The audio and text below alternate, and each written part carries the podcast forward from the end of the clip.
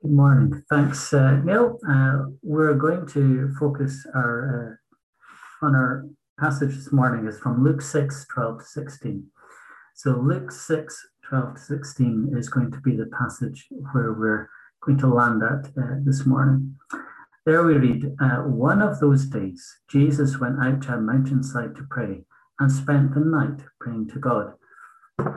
When morning came, he called his disciples to him and chose 12 of them, whom he also designated apostles. Simon, whom he named Peter, his brother Andrew, James, John, Philip, Bartholomew, Matthew, Thomas, James, son of Alphaeus, Simon, who was called the Zealot, Judas, son of James, and Judas Iscariot, who became a traitor. This is God's word. Most of my conversations with others involve the phrase, Did you see Lupin? It is just the best Netflix show on at the minute, but sadly, we've only had one season so far. As humans, we love to find connecting points. We love a shared experience. And in a world where we are often limited to just sharing our screen, one of the few ways to connect is to talk about TV shows. We were born to connect, and relationships are the things which we often prize and value the most. For many of us, the real value of relationships and of communities have only begun to be acknowledged whilst we've been kept apart from one another. There is so much longing for communal, communal experiences to return, to feel those connections again. But as we wait, we imagine how we can come back to a better world where we enjoy closer connections within our neighborhoods and within our families, where the distances between people groups are closed. And as Christians, we absolutely commend these desires for increased connection between different peoples. We do want the world to come back better. It is clear that there are things that just need to change. We need to tackle racism, sexism, homophobia, poverty gaps, and the multiple other areas where disconnections exist and where restoration needs to occur. All of us can acknowledge that our relationships aren't what they ought to be, and we struggle from time to time with them. As Christians, we view the struggles which exist between us as a consequence of a broken relationship with God first of all and all other human struggles are a consequence of this one broken relationship. Yeah, we live with a hopeful outlook as the God that we are disconnected from, that we turn from, wants to reconnect and wants to restore this broken connection, first with himself, and then from there, all our other relationships can enjoy a process of restoration. This little passage that we've read is all about the establishing of a new community, which is centered on the love of Jesus. And it will be through this new community that the restoring love of Jesus will be shared and embraced in some of the most spectacular of ways. And so this morning, as we look together at this passage, we're going to notice uh, how the community is formed we're going to see the foundation of the community, and we're going to see a little of how the followers of the community live out uh, their life um, with this new foundation. First of all, forming the new community. Willy Wonka needs to find a successor. He needs to find someone who will take over his chocolate empire. So he dreams up the golden ticket competition to identify his next successor, someone who will embody the vision and values and carry the Willy Wonka chocolate factory forward into the future.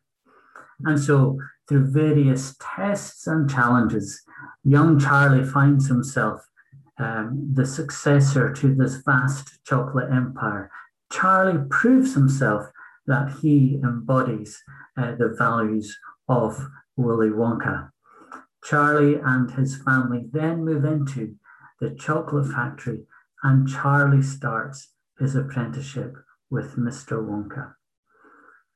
Succession planning is kind of what we are talking about in verses uh, 12 to 16.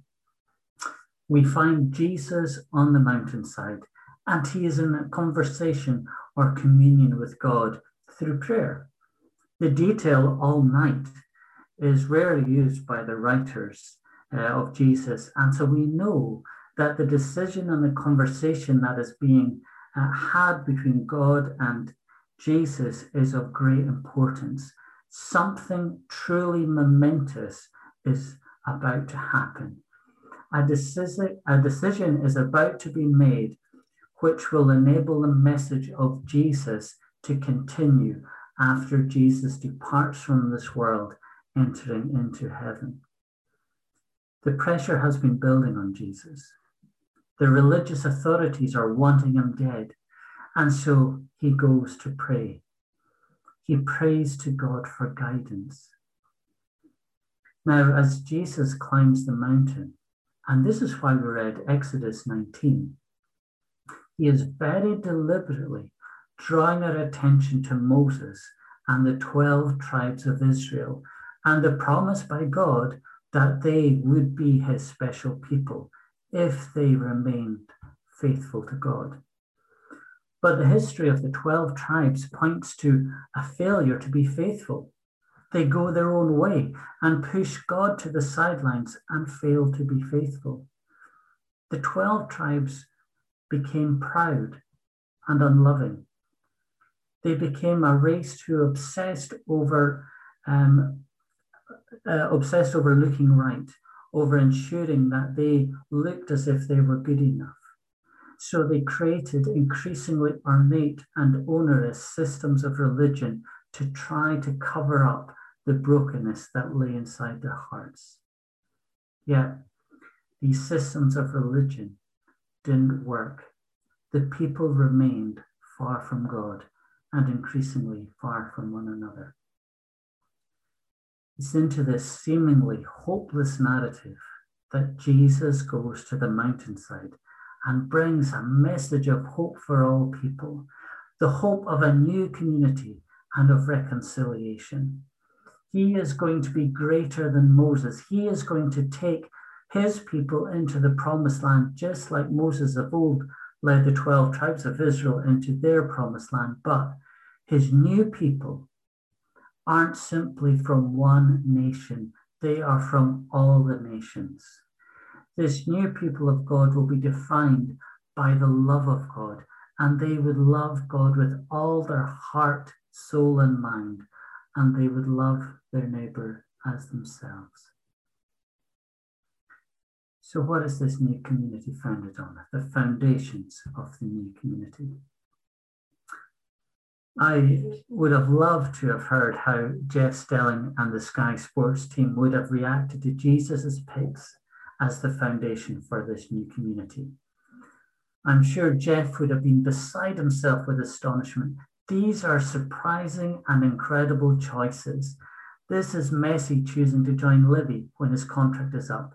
On human terms, Jesus' picks are just quite simply bizarre. As he comes down from the mountain and as he calls his growing crowd of disciples or followers to him, he declares that from their midst 12 will be chosen and they will be given the status of apostles.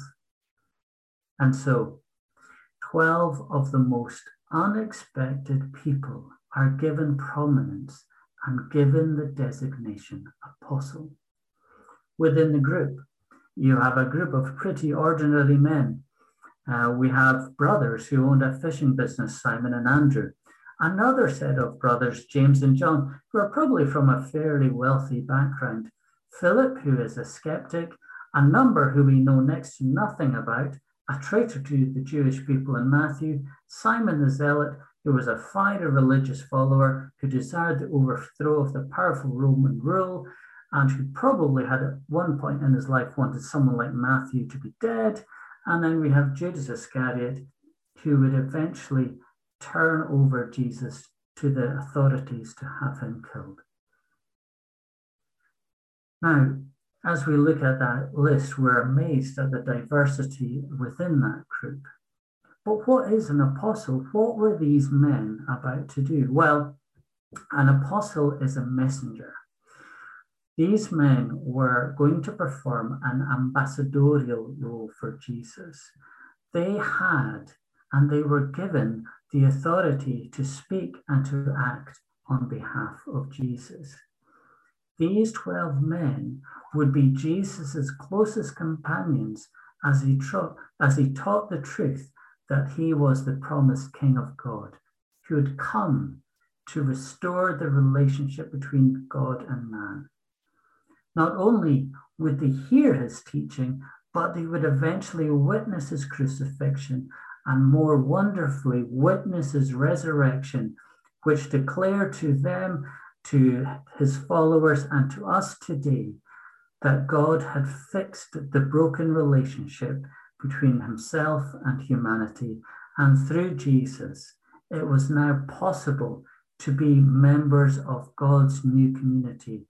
And with that, we could restore the brokenness of relationships which exist between one another. So transformed were these 12 men that they were moved to go beyond their borders and they took with them the hopeful message of Jesus, the message that any could come into this new community through the loving work of Jesus throughout the then known world. Later on in the Bible, we read the words of the Apostle Paul, who would write in his letter to the uh, church in Ephesus that the church would be built on the teaching of the apostles, the prophets, with Jesus himself as the chief cornerstone. How do we understand that today? Well, it means that the teaching of the Bible declares to us today that if we restore our relationship with God through faith in Jesus, all other relationships can go through a restorative process. And this is the hope that we present this morning that the brokenness can be healed, that the gap can be closed, and that you and I can enjoy true and lasting unity with God. And when that unity is enjoyed, we can take steps to overcome the brokenness which is around us. This is possible because we know the Bible is more than just a storybook but that it is a living book which guides and forms the people of God. And with the help of God's Spirit, it becomes an active force in our everyday life. Walking through the Gospel of Luke, time and again, we have Jesus moving deliberately towards the outsider, towards those who had been rejected by the religious leaders and who had been declared unfit to be part of God's kingdom. Jesus, however, continually moves forward towards in sacrificial love to bring the outsider in. And as he does this, he declares that no longer will politics, race, gender, wealth, or any other barriers uh, prevent anyone from entering into God's kingdom. Just as Jesus' new community was inaugurated through this unique call of Jesus to these 12 men in verse 13 and to the outsiders in his society when they heard the voice of Jesus. So, through God's Spirit, we too are called by Jesus as we read the pages of the Bible. It's active. We are called, we're actively called to go on his mission to declare to all people that God is for them. Now, that's not easy. We humbly admit that Christ's calling on our lives feels too hard at times because we just want to live for ourselves. So often we just want to focus on self and make our lives increasingly comfortable. We so easily buy into the overarching cultural narrative that we are to live our best life now. And to do that it's focus on us and us alone. And from there we can then make ourselves ready to, to be good people to those around us. And as we do that, as we live for ourselves, we allow ourselves to become comfortably numb to the brokenness which surrounds us. As Christians, it's hard because we have so many different voices coming at us. Big tech has turned us into products where they will sell our data, but they will invest billions into ensuring that our lives are formed by what is presented in front of us. And as Christians, we need to fight against the formation uh, of our character according to the needs of big tech. We need to ensure that our lives are being formed by God's word and by that alone. And thankfully, through God's word, we are shaped and guided by God Himself. As God's people, we keep coming back to the Bible, allowing ourselves to be formed by its truth. We come and make ourselves aware that our identity is fixed in Jesus and that we are the new members of God's community. We are freed from the pursuit of self, and we are able to move towards others in love. And as we do this, God gives us the gifts that we need to love others and to love all. As we read the Bible, we find the incredible picture of the impact of the love of Jesus' movement towards others in the New Jerusalem which is founded on the 12 apostles. We have in Revelation this scene of worship where people from every nation, every ty- tribe, and every language worship God together. What we see in heaven is that God has designed us to be different, and our differences won't be stamped out in heaven, but that in our diversity, we declare that we are united. We celebrate diversity. We give thanks to God that we are not the same, but that together God weaves us together into his one family. And so, with God's help, we move towards others in love. We deliberately create spaces and opportunities to enjoy and celebrate the diversity of people that make up Cornerstone. And so we must move towards increasing and ever deepening unity amongst our church family. The barriers that may stop us from doing that wholeheartedly can be overcome with God's help. And so we pray and we move towards others in love. And as we do that, we create and enjoy an increasingly diverse group of people united and joyfully displaying the message that God loves all and that God unites us all together. Every member of the church family is called to build our lives on the love of Jesus, to love our enemies, to go the extra mile for another, to consider the needs of others before our own needs when we live this out, when we live out these truths in love, we present our communities with a hope that restoration is possible, that the divisions in society can be overcome through the transforming love of Jesus. When we identify with Jesus and his people, we can put to the side our desires to better ourselves, to put ourselves and to promote ourselves we can move towards others and promote the good of others and the good of all. As a church, let us be a display of the great uniting love of Jesus. Let us love one another and let us love our neighbours as ourselves. Amen.